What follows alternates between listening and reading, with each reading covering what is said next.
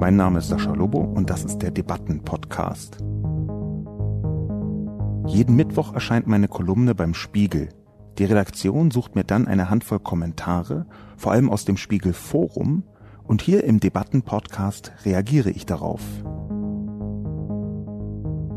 Lieber Sascha, du hast überhaupt keine Ahnung von Veganismus. Das Internet ist sicher nicht vegan, sondern bekanntlich ziemlich pluralistisch und das Internet macht genauso wenig einen Fleischesser zum Veganer, wie es einen AfD-Wähler zum Grünen-Wähler macht oder einen Satanisten zum Christen. Viele Veganer kehren nach der Euphoriephase spätestens nach zwei Jahren wieder zu tierischen Lebensmitteln zurück. Soll der Pöbel doch halt bitte Tofu fressen. Ich kann mir ja mein 249 Euro pro Kilo Biorind leisten. Schwierig. Die heutige Episode wird von Bristol Myers Squibb präsentiert, deren Podcast Gemeinsam gegen den Krebs am 28. Oktober startet. Jedes Jahr sind fast 500.000 Menschen in Deutschland von der Diagnose Krebs betroffen. Der Podcast möchte Transparenz herstellen und Einblicke geben in die Welt eines Pharmazieunternehmens, wie ein Medikament entsteht, wie der Preis zustande kommt und welche Fortschritte die Krebsforschung macht. Den Podcast Gemeinsam gegen Krebs findet ihr auf soundcloud.com slash gemeinsam gegen Krebs oder bei einem Podcatcher eurer Wahl. Guten Tag und herzlich willkommen zu einer weiteren Ausgabe des Debatten- und Reflexionscastes heute zum Thema veränderte Lebensgewohnheiten, wie das Internet vegan macht. Vorab möchte ich dazu sagen, dass auch heute wieder der Debattencast unter etwas erschwerten Bedingungen stattfindet. Letzte Woche war das auf der Buchmesse. Diese Woche ist die erschwerte Bedingung, dass ich nach der Buchmesse etwas krank geworden bin, kränkele, um präzise zu sein. Und zwar, hm, ich weiß gar nicht genau was, aber es scheint mein Hirn langsamer zu machen einerseits und wirrer andererseits. Das heißt, ich hoffe, dass es sich nicht zu stark auf diesen Debattencast auswirkt und wenn es sich auswirkt, dass es dann wenigstens unterhaltsam wirr ist. Zunächst die Zusammenfassung.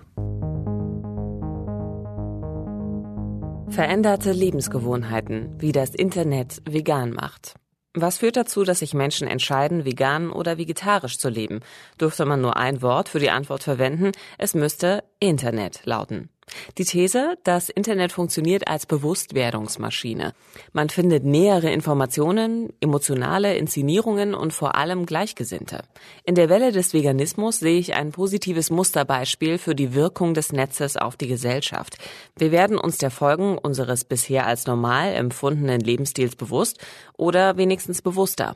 Die Gedankenlosigkeit der vielen, was es bedeutet, wenn 2019 ein Kilo Schwein den Produzenten im Großhandel kaum zwei Euro einbringt, wird zwar nur langsam zurückgedrängt, das Netz aber bietet alle Möglichkeiten, der eigenen Gedankenlosigkeit aktiv zu begegnen, etwa was Massentierhaltung angeht. Der Weg der Bewusstwerdung via Internet führt allerdings oft über Horrorbilder und entsprechende Inszenierungen, die an Manipulation grenzen können. In Israel, der Welthochburg des Veganismus, sollen mehr als fünf Prozent der Bevölkerung vegan leben. Nach Experteneinschätzung ist diese Entwicklung vor allem durch ein einzelnes, viel verbreitetes YouTube-Video aus dem Jahr 2010 angestoßen worden.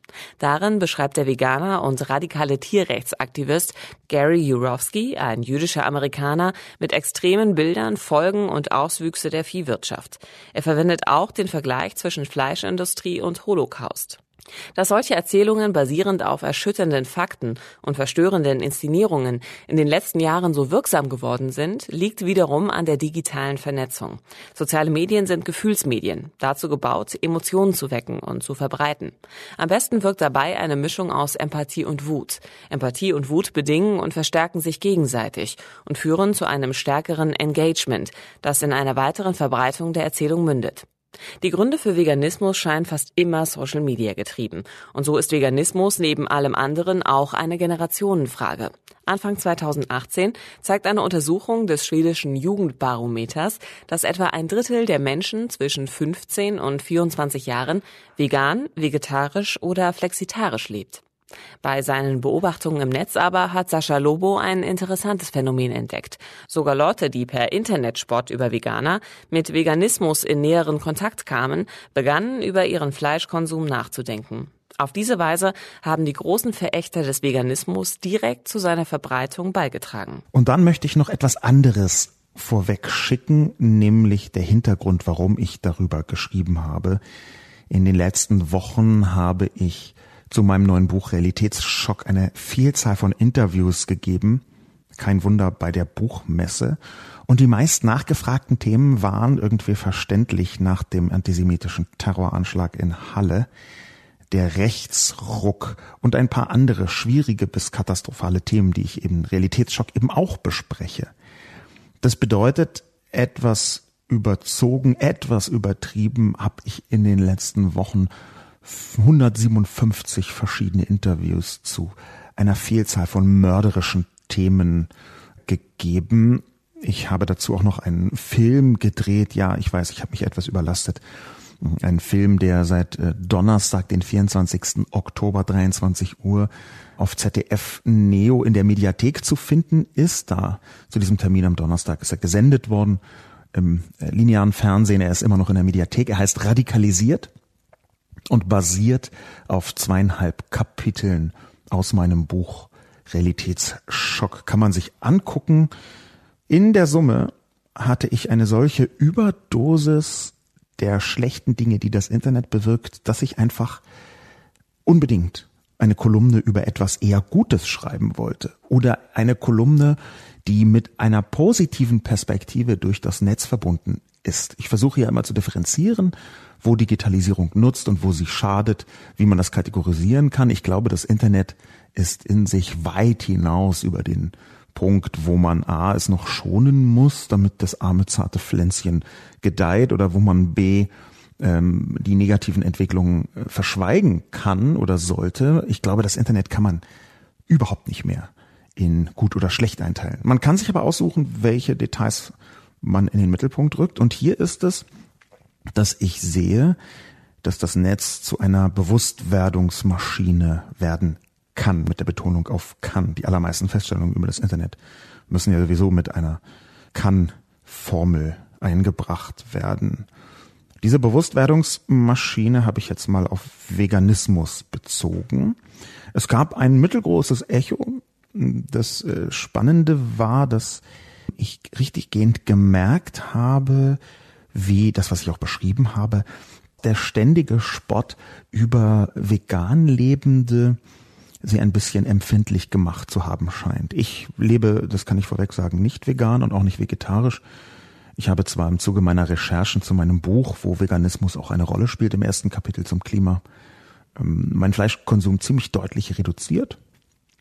Ich möchte das aber bis auf jetzt hier in unserem kleinen Kuschelumfeld des Podcastes gar nicht hochhängen. Ich bin kein Vorbild. Ich möchte auch kein Vorbild sein. Ich glaube, das Prinzip Vorbild eignet sich eher für andere Leute als für mich aus vielerlei Gründen.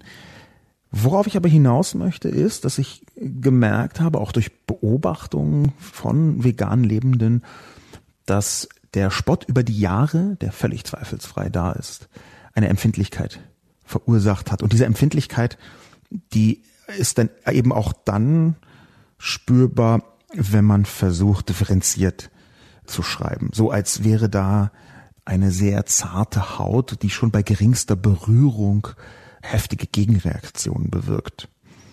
Ähm, man kann das manchmal zwischen den Zeilen lesen, man kann das manchmal auch in den Zeilen lesen, aber ich versuche mal diese sanfte Gegenwehr von vegan Lebenden oder vermutlich vegan Lebenden zu skizzieren. Ich fange damit an, einen Kommentar von Reinhard Specht abzubilden im Spiegel Online Forum. Reinhard Specht wirft Sascha Lobo vor, nicht informiert zu sein. Der aktuelle Veganismus sei nicht von den katastrophalen Zuständen in der Massentierhaltung motiviert. Lieber Sascha, du hast überhaupt keine Ahnung von Veganismus. Bevor du solche Artikel schreibst, setze dich doch bitte mit dem Thema auseinander. Du beschreibst hier lediglich, was du denkst, was Veganer denken und liegst voll daneben. Veganismus ist die Umsetzung wissenschaftlicher Erkenntnisse über nichtmenschliche Tiere und unseres aktuellen ethischen Standards. Er hat nichts mit den katastrophalen Zuständen in der Massentierhaltung zu tun, denn die Lebensbedingungen von Nutztieren waren schon immer katastrophal und sind es auch in Kleinbetrieben.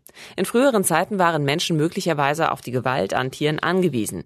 Wir sind das heute mit Sicherheit nicht mehr. Im Gegenteil, wir wären gesünder und fitter, wenn wir komplett auf pflanzliche Produkte umschwenken würden. Es gibt keine Rechtfertigung für Gewalt ohne Notlage und entgegen diverser Werbestrategien gibt es kein einziges tierisches Produkt, dessen Herstellungsprozess keine Gewalt beinhaltet. Dass es problemlos ohne Gewalt geht, zeigt der neue Film von James Cameron, Game Changers, zu sehen auf YouTube und Netflix.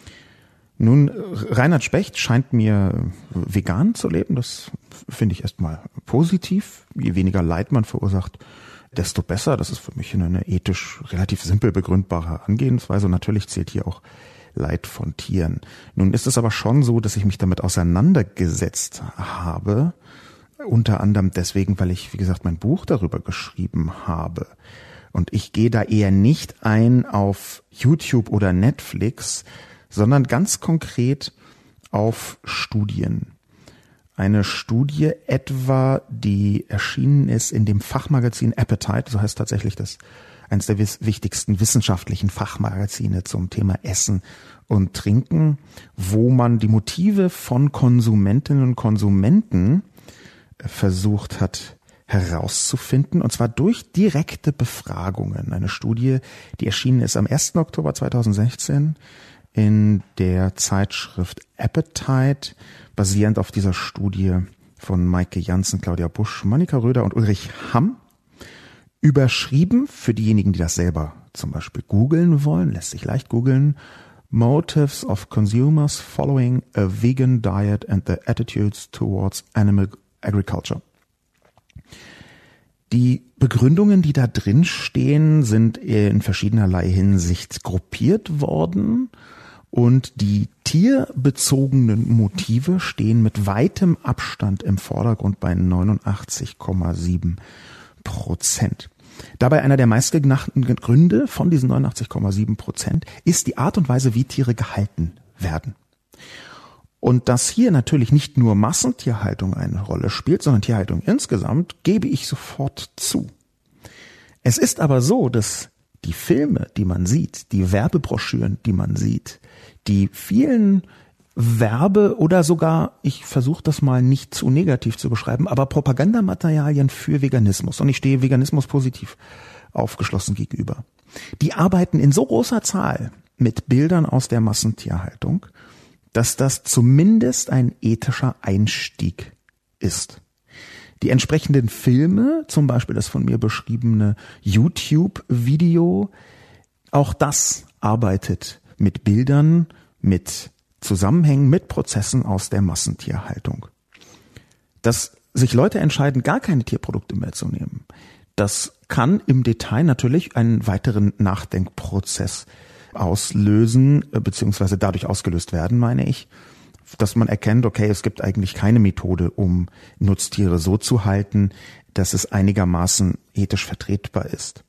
Aber wenn man das so möchte, ist die Massentierhaltung und die Zustände der Massentierhaltung für sehr viele, vor allem junge Menschen, der erste Grund, überhaupt darüber nachzudenken. Sie fangen dann äh, nicht im Zentral äh, und grundsätzlich an, sofort vegan zu werden, sondern es gibt auch unterschiedliche Aspekte. Ich habe eine schwedische Studie zitiert, die eingemeindet vegetarisch lebende und äh, Flexitarier, Flexitarier, also diejenigen, die ihren Fleischkonsum sehr deutlich reduzieren und dann nur noch etwa Fleisch aus Biobetrieben, biozertifizierten Betrieben essen. Ich glaube, das würde ganz grob meiner Ernährungsweise am nächsten kommen. Aber das, was ich dort gelesen habe in den entsprechenden Studien, befürchte ich, ist auch was in meinem Artikel angeht, überhaupt nicht ein Gegensatz zu dem, was Reinhard Specht sagt. Ich wundere mich sogar etwas, dass Reinhard Specht ernsthaft glaubt, dass über soziale Medien Zitat, Umsetzung wissenschaftlicher Erkenntnisse. Das wäre, was die Menschen dazu bringt, vegan zu werden. Das ist ja fast so, als würde man durch die Welt gehen und Studien lesen. Ich bin großer Anhänger davon, wie Studien funktionieren, weil sie uns viel über die Gesellschaft sagen. Das Prinzip Wissenschaft gewissermaßen. Aber man kann doch nicht ernsthaft glauben, dass man mit einer Studie, sagen wir mal, über Instagram anfängt, Leute zu überzeugen, sich damit auseinanderzusetzen. Nein, das tut mir wahnsinnig leid. Hier ist die Studienlage insgesamt vergleichsweise eindeutig und wenn man das reverse engineert anhand der best funktionierenden Kommunikation, dann ist auch das häufig, nicht immer, natürlich nicht immer, häufig auf industrielle Tierhaltung, das ist ja ein Chiffre für Massentierhaltung bezogen.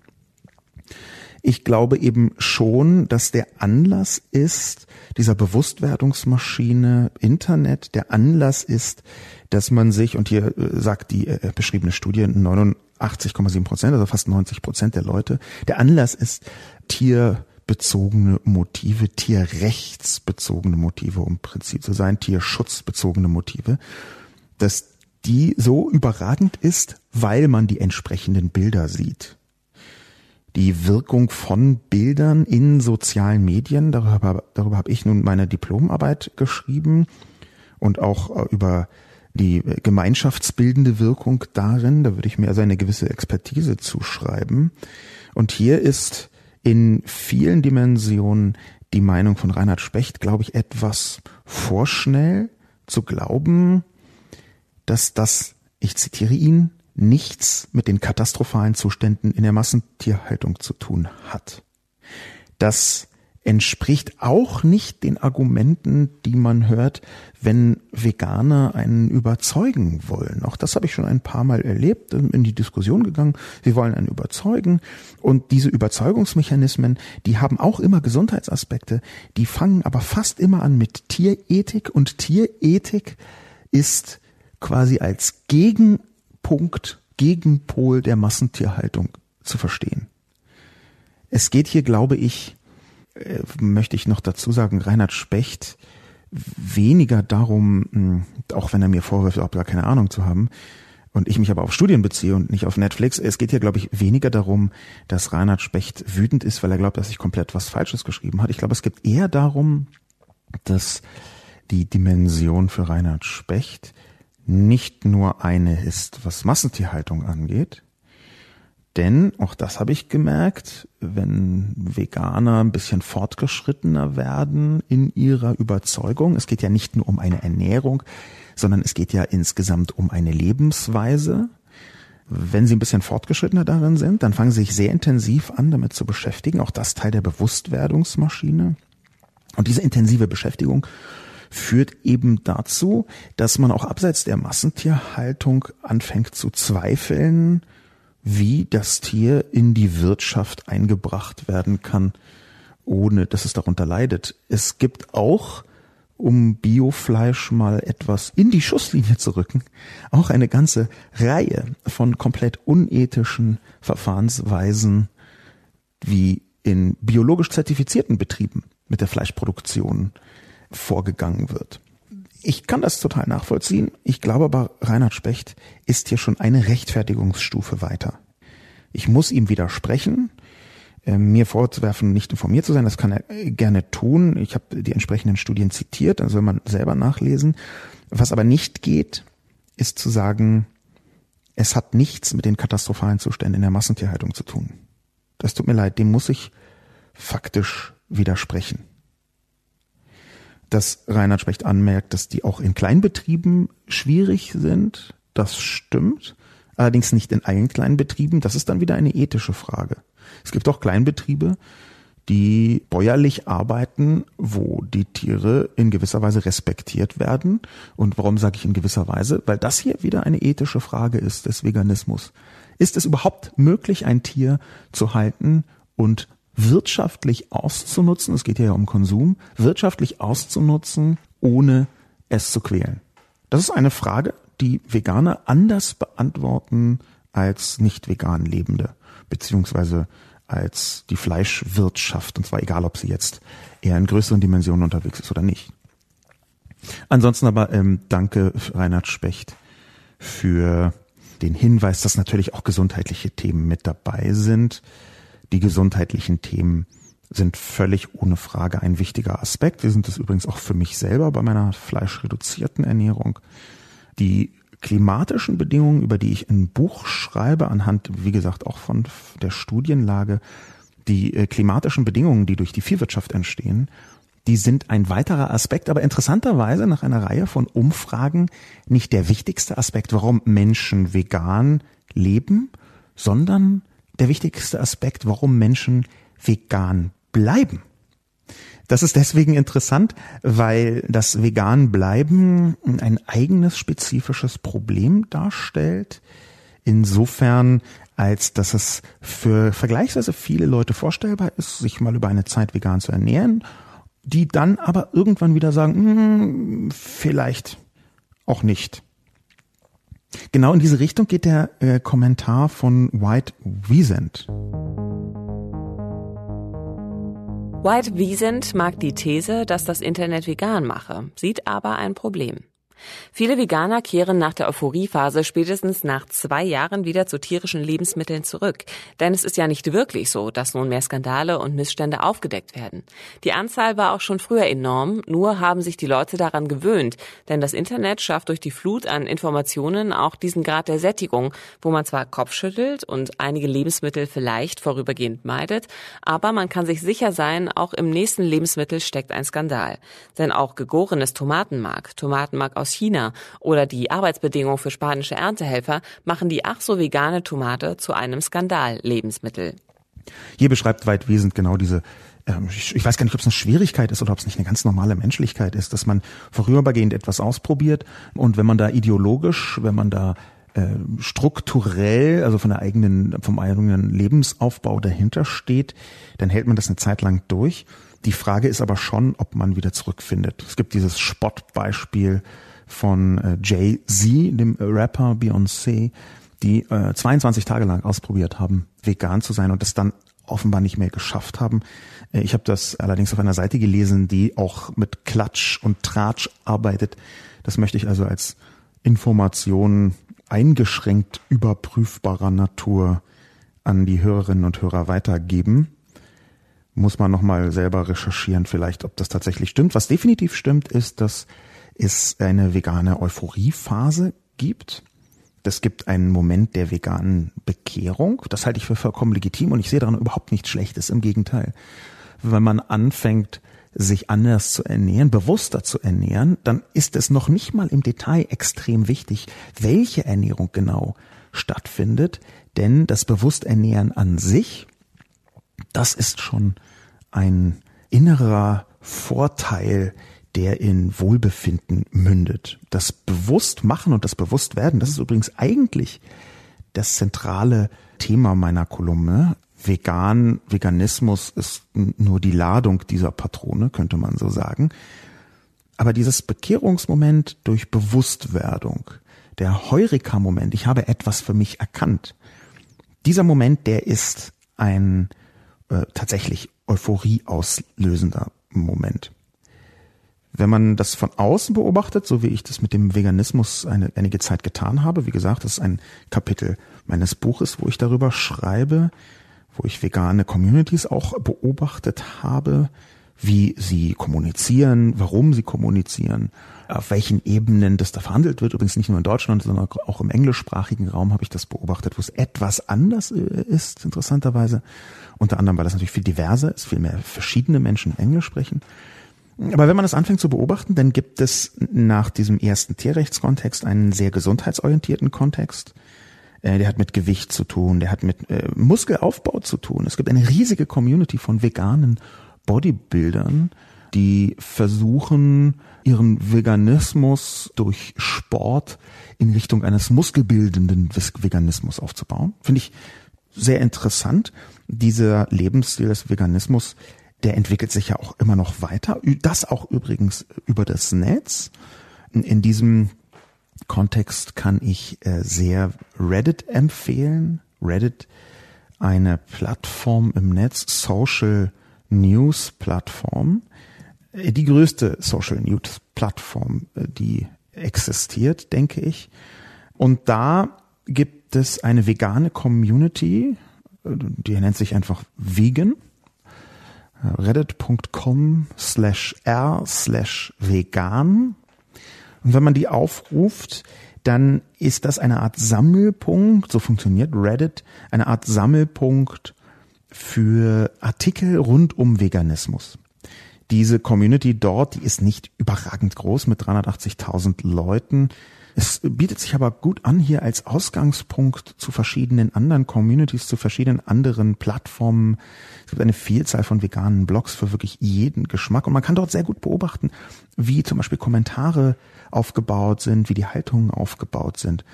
Das habe ich getan. Und es zeigt sich immer deutlicher, dass diese Euphoriephase, von der White Reason spricht, zwar vorhanden ist, dass aber die Motivation, vegan zu bleiben, sich unterscheidet von der Motivation, vegan zu werden.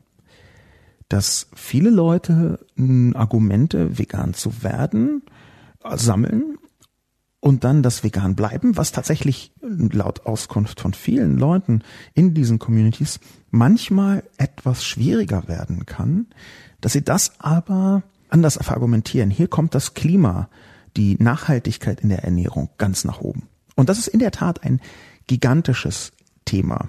Und zwar nicht, was das Netz angeht, sondern was die Welt angeht.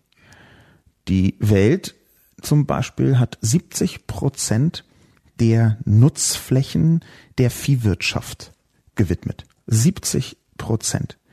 Diese 70 Prozent der Agrarflächen des Planeten, die von der Viehwirtschaft genutzt werden, diese Zahl stammt aus dem Spiegel, ähm, aus einem Artikel über das Artensterben. Diese 70 Prozent verursachen Treibhausgase in enormer Größe. Es gibt also für die nicht tierische Ernährung auch eine Vielzahl von äh, Nachhaltigkeitsgründen. Eine Studie von 2017, eine deutsch-amerikanische Studie unter Beteiligung der Böll Stiftung, falls man die googeln möchte, zeigt, dass die fünf größten Fleisch- und Milchunternehmen weltweit so viele Treibhausgase verursachen wie der größte Ölkonzern der Welt, Exxon. Und mehr als, sagen wir, Shell oder BP. Diese Perspektive, dass zum Beispiel der Klimawandel, die Treibhausgase auch massiv durch die Viehwirtschaft begünstigt werden, ist eines der wichtigsten Argumente, vegan zu bleiben.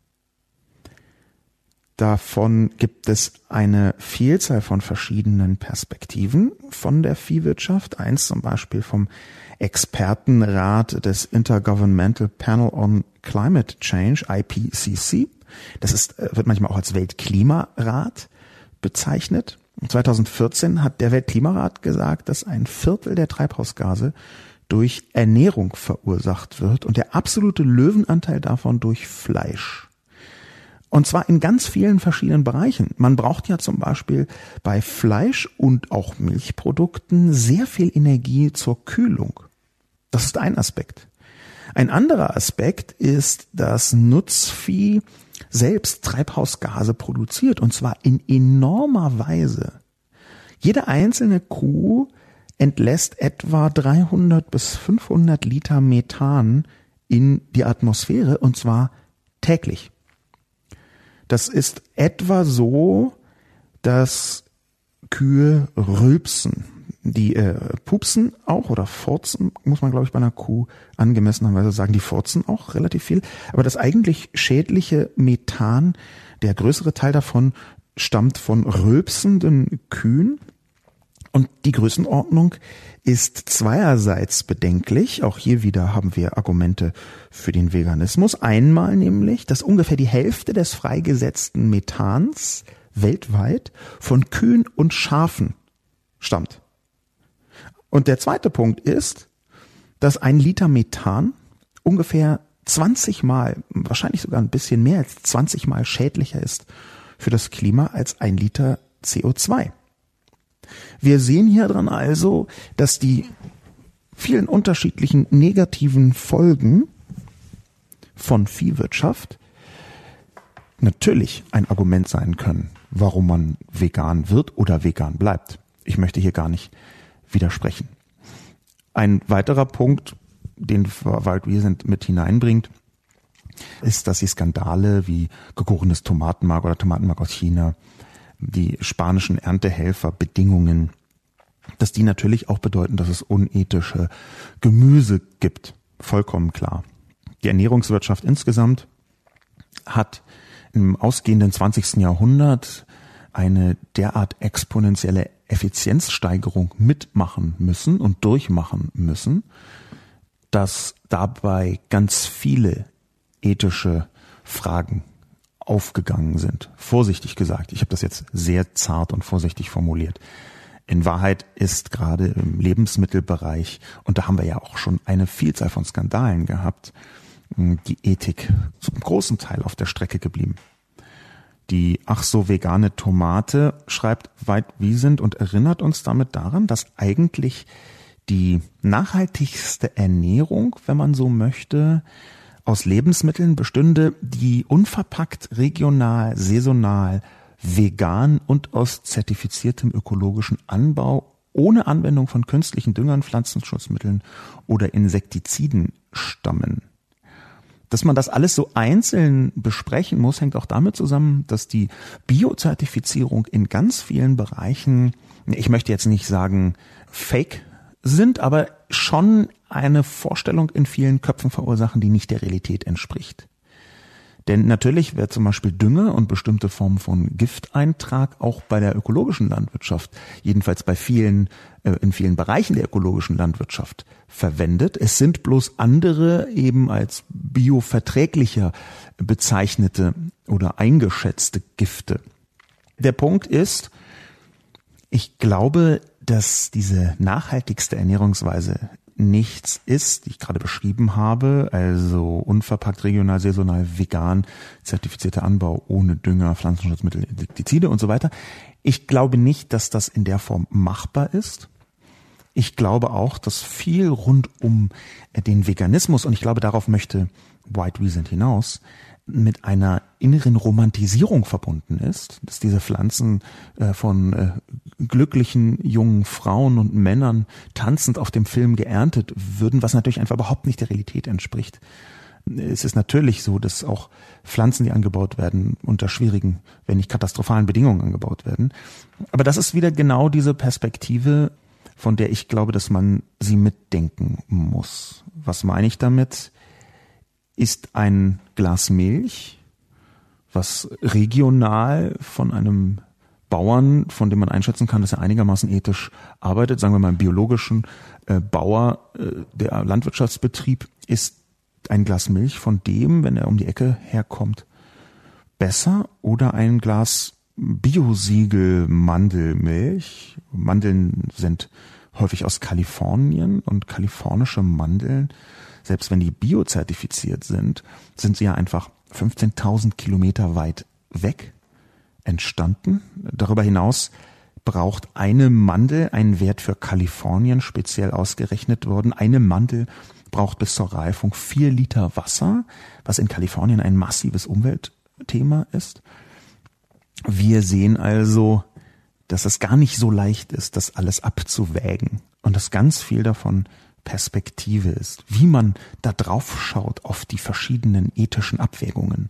Ist es hier wichtiger, dass auf gar keinen Fall irgendein Tier beteiligt war, eine vegane Perspektive, oder kann man sagen, ich trinke hier zwar ein Milchprodukt oder esse ein Milchprodukt, aber es ist aus Gründen X und Y, zum Beispiel Regionalität, Saisonalität, nachhaltiger als ein veganes Produkt. In dem Kontext muss man fairerweise auch sagen, dass wenn eine Mandel vier Liter Wasser verbraucht, dass trotzdem Milch immer noch mehr Wasser verbraucht. Das ist wirklich so, dass die Viehwirtschaft, auch die Milchwirtschaft, ein derartig energieaufwendiges Ding ist, einfach weil Kühe riesige Lebewesen sind, die wahnsinnig viel äh, im Durchsatz haben. Das ist einer der Gründe, aber es gibt noch viele verschiedene andere. Es ist relativ klar, dass und das ist ja auch meine positive Einlassung in Richtung Veganismus, dass zumindest ein bisschen veganere Lebensweise, also eine Reduktion der tierischen Produkte, im Prinzip die einzige Form sein wird, wie noch mehr Menschen, die auf dem Planeten leben, der Nachhaltigkeit entgegengehen können, gerade was den Klimawandel angeht. Natürlich ist der Klimawandel, den zu bekämpfen, ein, äh, eine der wichtigsten politischen Aufgaben. das, was man persönlich machen kann. Dazu gehören nur zwei oder drei Sachen, die wirklich einen Ausschlag machen können. Eins davon ist, so wenig wie möglich zu fliegen und ein anderes ist, so wenig wie möglich tierische Produkte zu verwenden. Das ist relativ gut auch wissenschaftlich nachweisbar. Jasro kommt als nächster Kommentator oder Kommentatorin. Jasro bezweifelt die These von Sascha Lobo und schreibt, das Internet ist sicher nicht vegan, sondern bekanntlich ziemlich pluralistisch und das Internet macht genauso wenig einen Fleischesser zum Veganer, wie es einen AfD-Wähler zum Grünenwähler macht oder einen Satanisten zum Christen.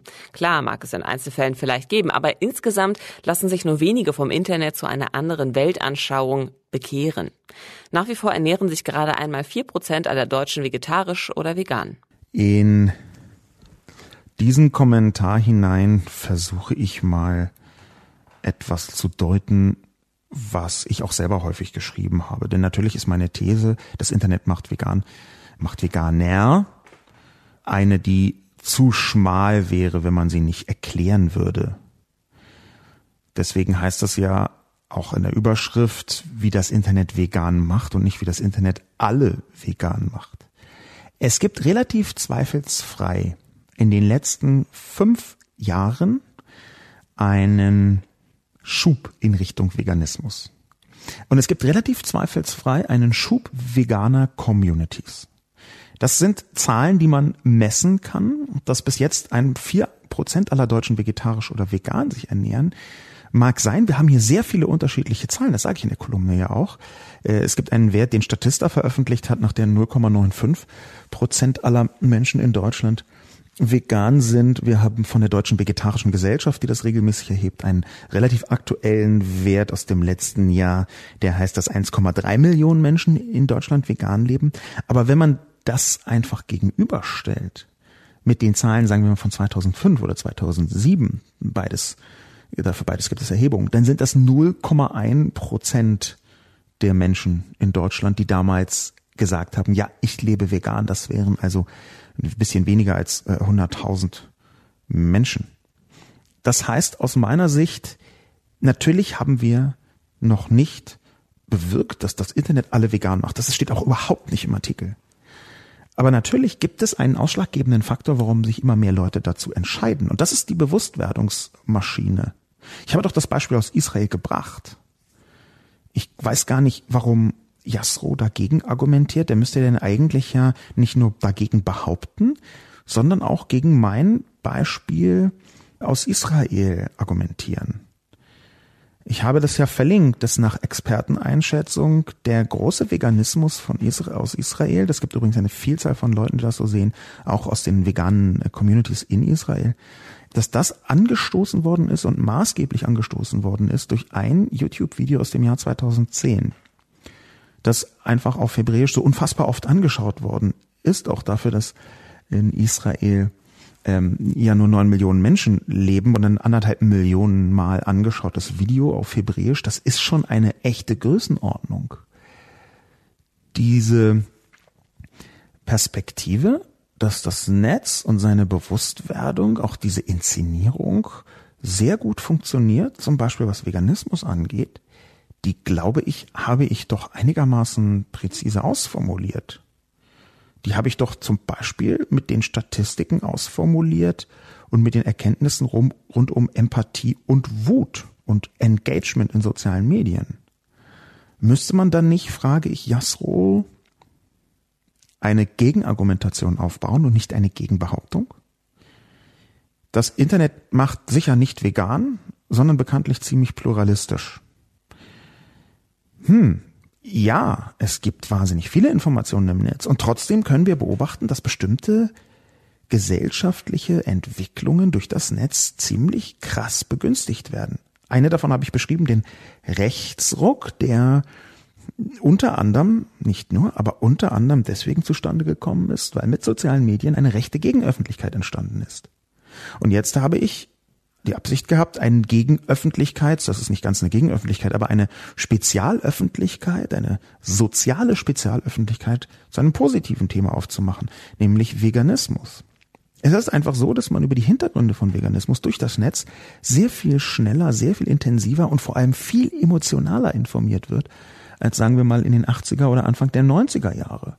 Auch da gab es ja schon Leute, die sich komplett fleischlos ernährt haben es gab im Spiegel, wen das interessiert, das Archiv des Spiegel ist äh, kostenlos, da kann man mal so schauen.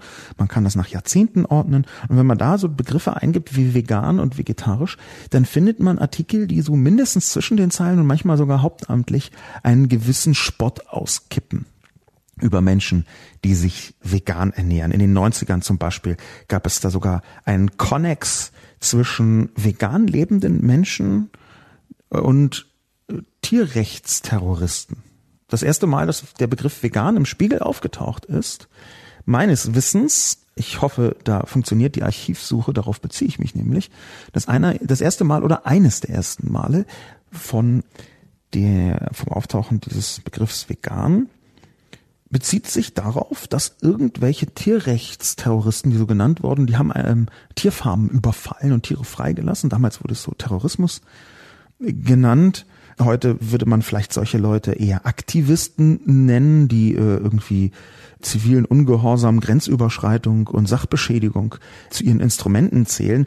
Im Detail ist das eine moralisch-juristische Diskussion, an der ich mich jetzt gar nicht beteiligen will. Aber das ist die Art und Weise, wie äh, Veganismus in den großen redaktionellen Medien in den 90ern, noch in den 90ern stattgefunden hat. Und wenn jetzt einzelne Zahlen scheinen das zu belegen, Veganismus oder tierleidärmere Ernährung bei einem Drittel der schwedischen Jugendlichen relevant sind, die sich als vegan, vegetarisch oder flexitarisch betrachten, dann muss es doch dafür einen Grund geben. Nicht wahr, Jasro? Und ich sehe, dass der Grund genau dieses Erkenntnismoment, diese Bewusstwerdungsmaschine ist. Das ist mein Erklärungsangebot und ich bitte um Gegenerklärung. Ich bitte gerne, also gerne kann man sagen, vielleicht nicht so offensiv wie äh, Reinhard Specht am Anfang, ja, keine Ahnung, sondern man kann gerne sagen, äh, ich glaube, das ist anders, aber dann möchte ich eine Begründung dafür haben. Ich bitte um Begründungen. Das finde ich ist so ein Mindestanspruch in einer Debatte, dass man nicht nur sagt, keine Ahnung, sondern auch, guten Tag, Sie haben keine Ahnung, weil ich möchte Begründungen. Ich möchte Qualitätsbeschimpfungen, das müssen also Beschimpfungen sein, die einen gewissen inneren Charme haben. Der kann aus ganz vielen Facetten bestehen. Der kann einfach zum Beispiel darin bestehen, mm, mm, dass man eine besonders seltene, wunderliche Beschimpfung herstellt. Es gibt auf der besagten Plattform Reddit, die für mich eine sehr wichtige Rolle spielt. Ich bin da schon seit 2006 angemeldet, ja, also sehr lange schon ist eine der zehn größten Seiten der Welt übrigens. Reddit kann ich nur empfehlen. Es gibt dort ein Subreddit, also eine Untercommunity, die nennt sich Rare Insults, also seltene Beleidigungen. Sehr, sehr lustig. Qualitätsbeleidigung gerne. Und Qualitätswiderspruch möchte ich bitte auch. Ich möchte Qualitätswiderspruch und das Mindestmaß an Qualität, was ich da drin haben möchte, ist eine sinnvolle kausale Verknüpfung. Ein Weil. Das ist falsch, weil. Und nicht nur, das ist falsch. Mehrleser haut in die gleiche Kerbe. Mehrleser schreibt, nix verstanden, Lobo. Was im Internet steht, könne man so nicht ernst nehmen. Wer das Gegensatzpaar Fleischkonsum Veganer aufbaut, hat die Ersatzreligion vegan nicht verstanden. Da reden wir nicht über Fleisch, sondern über die Frage, ob bei veganen Gummibärchen Bienenwachs als Trennmittel verwendet werden darf. Außerdem hat Lobo vergessen, dass im Internet niemand weiß, dass man ein Hund ist. Es gibt doch in Befindlichkeitsforen nichts Schöneres, als sich selbst je nach Thema als Frau mit Migrationshintergrund, als Radfahrer, ÖPNV-Fahrer, als Veganer, als Fridays for Future Teilnehmer und so weiter weiter und so weiter zu positionieren, um in der Diskussion die moralische Oberhand zu bekommen. Daran würde ich keine Aussage zu Mainstream in der realen Welt ableiten.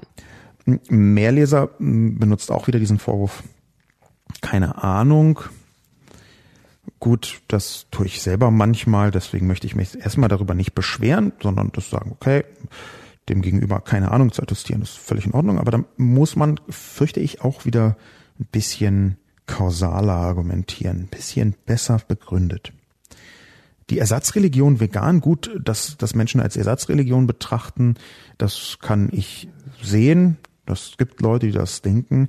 Ich würde gar nicht so weit gehen, hier jetzt von einer Religion zu sprechen, sondern tatsächlich von einem äh, ideologisch gefärbten Lebensstil. Wiederum benutze ich, das sage ich noch dazu, Ideologie hier nicht im marxischen Sinne als abwertendes Element, sondern für mich ist Ideologie hm, eine Ideenlandschaft, ein, ein Ideengebäude, mit dem man auf die Welt schaut, was nach bestimmten Wertemustern errichtet worden ist. Diese Ideenlandschaft, dieses Ideengebäude Veganismus ist natürlich nicht nur Fleischkonsum und vegan. Aber da möchte ich darauf verweisen, dass trotz des Spotts, den Mehrleser hier einbringt, ich glaube, es nicht gerechtfertigt ist, so zu tun, als sei Fleischkonsum nicht auch das Gegenteil von Veganismus.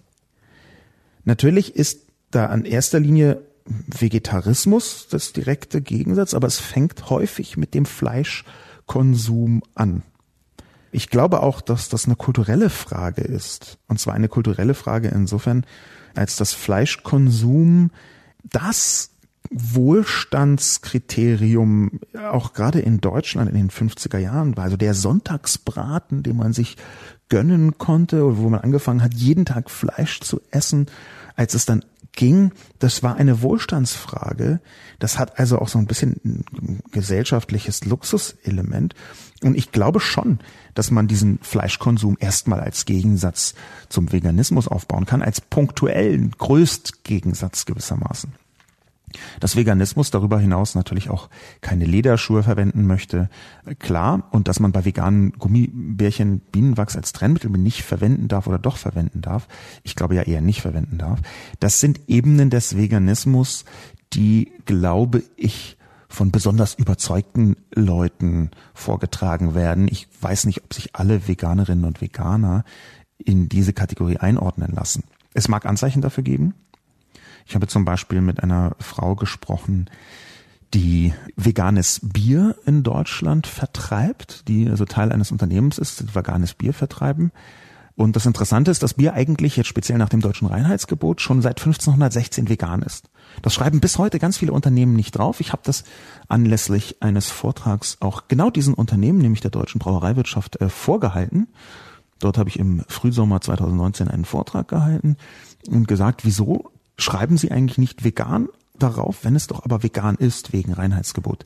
Und die Antwort war ziemlich interessant, nämlich, dass die meisten Leute das A überhaupt nicht interessiert.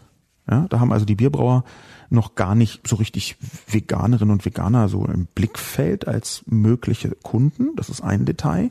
Es gibt ein paar, die das tun, aber viele nicht. Und die andere Antwort, die geht genau in die Richtung. Die andere Antwort ist nämlich, dass sie nicht garantieren können, dass nicht im Klebstoff der Etiketten auf der Flasche tierische Produkte mit dabei sind. Das war die Antwort von einem großen Bierunternehmen, warum sie nicht vegan draufschreiben. Und natürlich ist es nachvollziehbar und sie wissen das, weil sie kontaktiert worden sind von einer ganzen Reihe von vegan lebenden Menschen. Natürlich ist das total legitim, seine eigene Haltung, politische, ernährungspolitische Haltung so groß und so umfassend wie möglich zu definieren. Aber da würde ich darauf hinweisen, dass was Mehrlaser hier tut, ist in einer Dimension unfair, nämlich anhand von einzelnen Spitzen zu zeichnen, wie alle Menschen seien. Dass es vegan Lebende gibt, die das übertreiben, natürlich. Es gibt Leute, die alles übertreiben. Es gibt in allen Bereichen Leute, die es übertreiben. Vollkommen klar.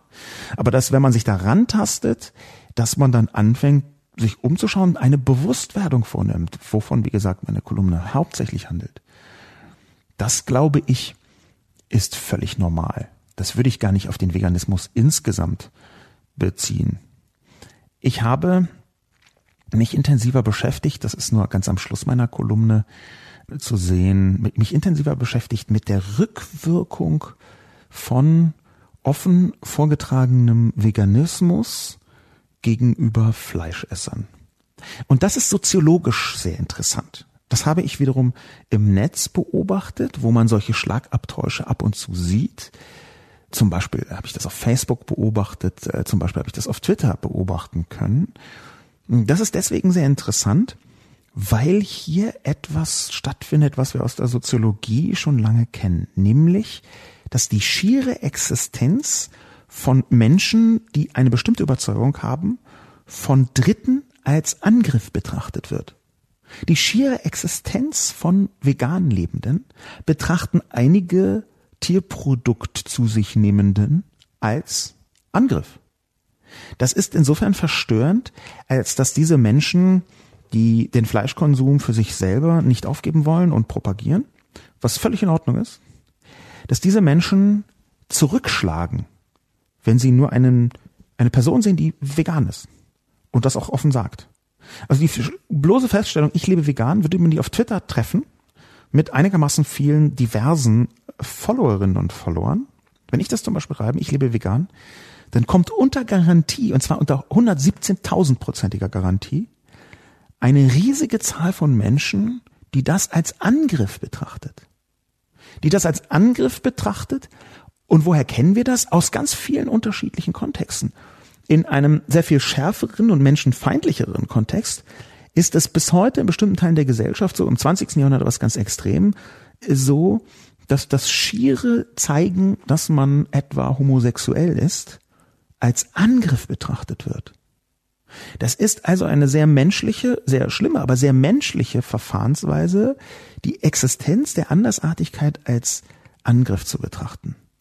Das ist insofern ziemlich katastrophal, als dass diese Reaktion in Anführungszeichen sofort eine Debatte ins Aggressive zieht. Wenn man den Eindruck hat, der andere würde einen durch seine Existenz angreifen, dann fängt man an zurückzuschlagen. Diesen Scherz, den ich schon ein paar Mal erzählt habe hier in diesem Podcast, die Schlägerei fing damit an, dass mein Gegner zurückschlug. Ein Scherz, der leider in der dinglichen Welt und auch in der Internetwelt sehr häufig vorkommt. Eine gute Überleitung zu dem letzten Punkt, den ich adressieren möchte von Mehrleser, den ich für problematisch halte. Mehrleser behauptet nämlich, dass es nichts Schöneres gäbe, als sich je nach Thema als eine betroffene Person zu positionieren und aufzuspielen, um in der Diskussion die moralische Oberhand zu bekommen. Das ist eine perfide Argumentation. Und warum? Weil sie unterstellt, ab Werk unterstellt, dass die meisten selbst Betroffenen in Diskussionen nur so tun, als seien sie betroffen. Es kann sein, dass mehr Leser das von sich selbst auf andere schließt. Nämlich zu behaupten, dass Mehrleser sich selber immer mal als ÖPNV-Fahrer, Veganer, Migrationshintergrund, FFF-Teilnehmer und so weiter, Fridays for Future-Teilnehmer zu betrachten, um die moralische Oberhand zu bekommen. Dass Mehrleser diesen, diesen Kommentar schreibt, da bin ich deswegen dankbar, weil diese Position so häufig vorkommt, nämlich sofort zu glauben, wenn jemand sich, zum Beispiel Rassismus betroffene Person, meldet sich zu Wort sofort zu unterstellen, a, wahrscheinlich ist sie gar nicht Rassismus betroffen, sondern tut nur so und b, sie tut das nur, um in der Diskussion die moralische Oberhand zu bekommen. Das ist eine Abwehrstrategie, insbesondere von weißen alten Männern, um jetzt mal dieses wunderbare, viel zitierte, immer noch gut funktionierende, um Menschen aufzuregen, Begriffsfeld zu öffnen. Das ist ein genau, wir müssen das jetzt komplett neutral und objektiv diskutieren und sollten nicht mit Betroffenen reden. Die tun ja nur so, als seien sie Betroffenen, weil sie die moralisch, moralische Oberhand behalten wollen. Das ist nichts anderes, als sich selbst als einzige gültige Normalität zu begreifen. Und alle anderen posieren nur mit ihrer Betroffenheit. Das ist das, was hinter Mehrlesers Kommentar steht. Das finde ich problematisch. Und ich finde es auch deswegen problematisch, weil die Behauptung am Internet weiß niemand, dass man ein Hund ist, äh, bezieht sich auf einen Comic aus den 90er Jahren. In the Internet, Nobody Knows You're a Dog bezieht sich auf die Anonymität, die in vielen frühsozialen Medien in den 90ern, bestimmten Foren, äh, bis hin zum Usenet, eines der ersten, ersten äh, sozialen Vernetzungsmechaniken digitaler Natur, dass da tatsächlich eine gewisse Anonymität war, dass aber heute in den sozialen Medien diese Anonymität in der Form gar nicht mehr besteht. Die meisten Menschen, zum Beispiel auf Facebook, dort wo viele Diskussionen stattfinden, sind sehr gut nachvollziehbar. Sogar auf Twitter, wo es viel mehr Anonymität oder wenigstens Pseudonymität gibt, ist ein guter Teil der Menschen mit Klarnamen unterwegs. Und zwar insbesondere diejenigen, die viel und intensiv diskutieren.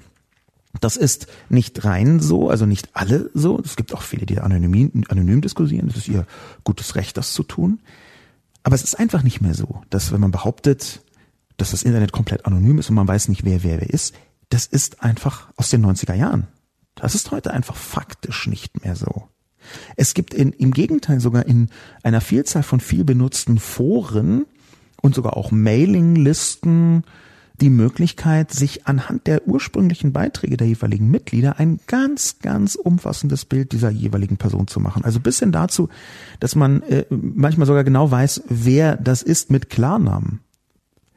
Es ist einfach nicht mehr so, wie Mehrleser schreibt. Und wenn man sich auf ein ungefähr 25 Jahre altes Argument stürzt und das auch noch verbindet mit der Unterstellung, das seien eigentlich alles weiße Männer, die so tun, als seien sie A, ich zitiere Mehrleser, Frauen mit Migrationshintergrund, Radfahrer, ÖPNV-Fahrer, Veganer, FFF-Teilnehmer, dann würde ich sagen, das ist eine Position von jemandem, der all das nicht ist und glaubt, Menschen benutzen diese Position, um einen Vorteil sich zu verschaffen. Und das ist eine derartige Verkehrung von ungefähr allem, finde ich problematisch. Die letzte Einlassung möchte ich von der andere Zauberer aufgreifen.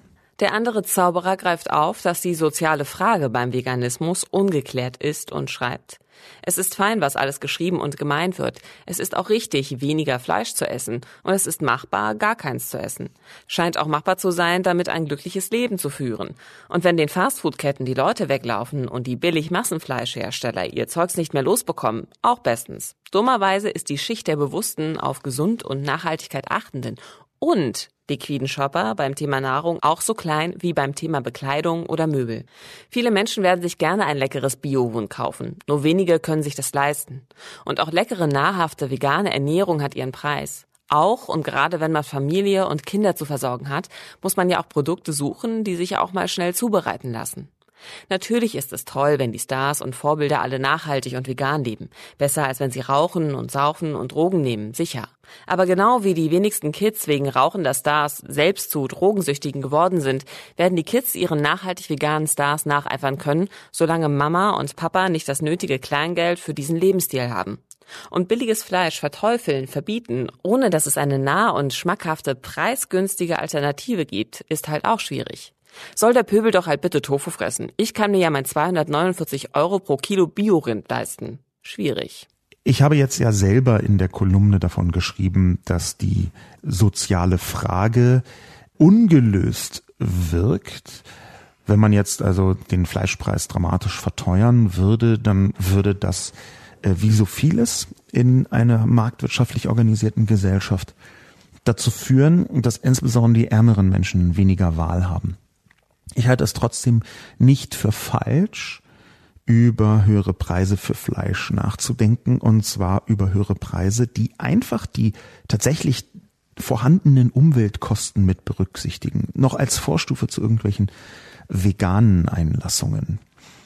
Was der andere Zauber, Zauberer schreibt, ist nicht ganz falsch, sondern sehr richtig, aber ein Problem, was weit über der Schwierigkeit Veganismus steht, nämlich eine Art kapitalistisches Problem. Natürlich muss man versuchen, jedes Problem so zu lösen, dass nicht am Ende eine rein ökonomische Betrachtung der Freiheit dabei rauskommt. Wenn man also sagt, okay, heute können sich Leute Fleisch leisten und morgen nicht, dann sagt man automatisch, man macht das Fleisch so teuer, dass die ganzen armen Leute es sich nicht mehr leisten können, die Reichen haben eh kein Problem. Das ist in der Tat ein schwieriges Problem. Deswegen habe ich gesagt, dass die soziale Frage ungelöst wirkt.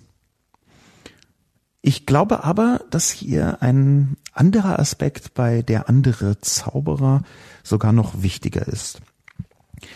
Denn die Art und Weise, wie man sich ernährt, die ist vegan in vielen Bereichen günstiger.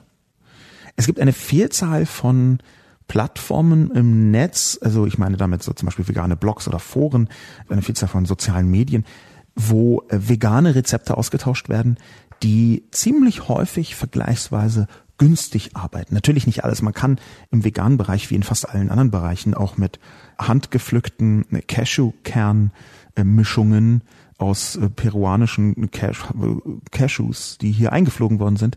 Auch da kann man sich in Preissphären begeben, die äh, absurd sind. Aber die Basics beim Veganismus, die müssen nicht so teuer sein, wie man das behauptet. Dass das Bio-Thema ein angrenzendes, aber nicht gleichbedeutendes ist, möchte ich hier auch hervorheben. Und schließlich als Kommentar, die wenigsten Kids seien Raucher geworden wegen rauchender Stars. Das halte ich für eine Fehleinschätzung gesellschaftlicher Mechanismen. Es lässt sich ganz gut nachweisen, dass die mediale Inszenierung des Rauchens natürlich einen Einfluss hat auf das Rauchverhalten von Kindern und Jugendlichen und übrigens auch von Erwachsenen.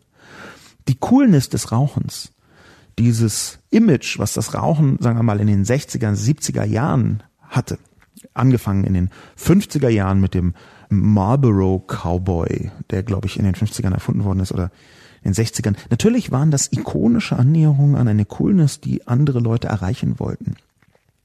Die vielen Filme, wo man mit einer Fluppe, also natürlich ist, tut mir leid, dem muss ich komplett widersprechen. Dazu gibt es auch eine Vielzahl von verschiedenen Studien. Ich komme aus der Werbung und es ist einfach so, dass die Leute immer glauben, Werbung mh, hm, wirkt nicht so. Ich klicke ja auch nie drauf, aber es gibt bestimmte Formen der Werbung, die ganz hervorragend wirken. Unter anderem daran kann man das ablesen, dass dort, wo etwa bestimmte Formen von Reklame verboten worden sind, wirklich die Zahlen runtergegangen sind von etwa jugendlichen Rauchern. Da gibt es einen kausalen Zusammenhang oder doch zumindest einen korrelativen Zusammenhang, aus dem man eine Kausalität legitim annehmen kann. Es tut mir leid. Ich glaube, dass die Kids ihren veganen Stars durchaus nacheifern können. Und ich glaube, dass das auch, aber nicht nur eine soziale und Preisfrage ist dass ich darüber hinaus glaube, dass äh, wir in Deutschland unser Sozialsystem sehr deutlich und sehr stark ausbauen müssen, gerade was Kinderarmut angeht. Darauf spielt der andere Zauberer ein. Das ist auch klar.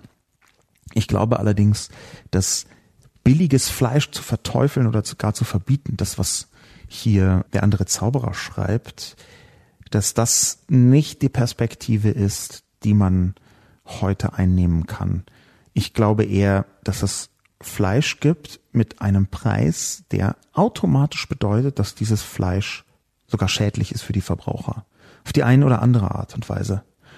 Ich glaube nicht, dass zu billiges Fleisch direkt etwas ein Thema der Menschenwürde ist, sondern ich glaube, dass zu billiges Fleisch zeigt, dass bestimmte Produktionsbedingungen fast zwangsläufig in Schrottprodukten münden. Ich glaube, dieses Problem muss man anders lösen als darüber, dass man sagt, na ja, dann lassen wir halt dieses billige Fleisch da. Und zwar gar nicht aus tierethischen Gründen, sondern aus menschenethischen Gründen. Es ist ja nicht zufällig, dass ich meine Kolumne eröffnet habe mit den Toten durch Wursterreger. Weil genau das ist das Ergebnis von einem Preisdruck in der Fleischwirtschaft, der am Ende ganz konkret den Menschen schadet. Da muss man noch nicht mal vegan argumentieren. Mein Name ist Sascha Lobo. Und mit diesem Schluss, der so ein bisschen weggeführt hat von der Kolumne und vom Veganismus, ist aber, glaube ich, gar nicht schlimm, bedanke ich mich fürs Zuhören und bis zum nächsten Mal.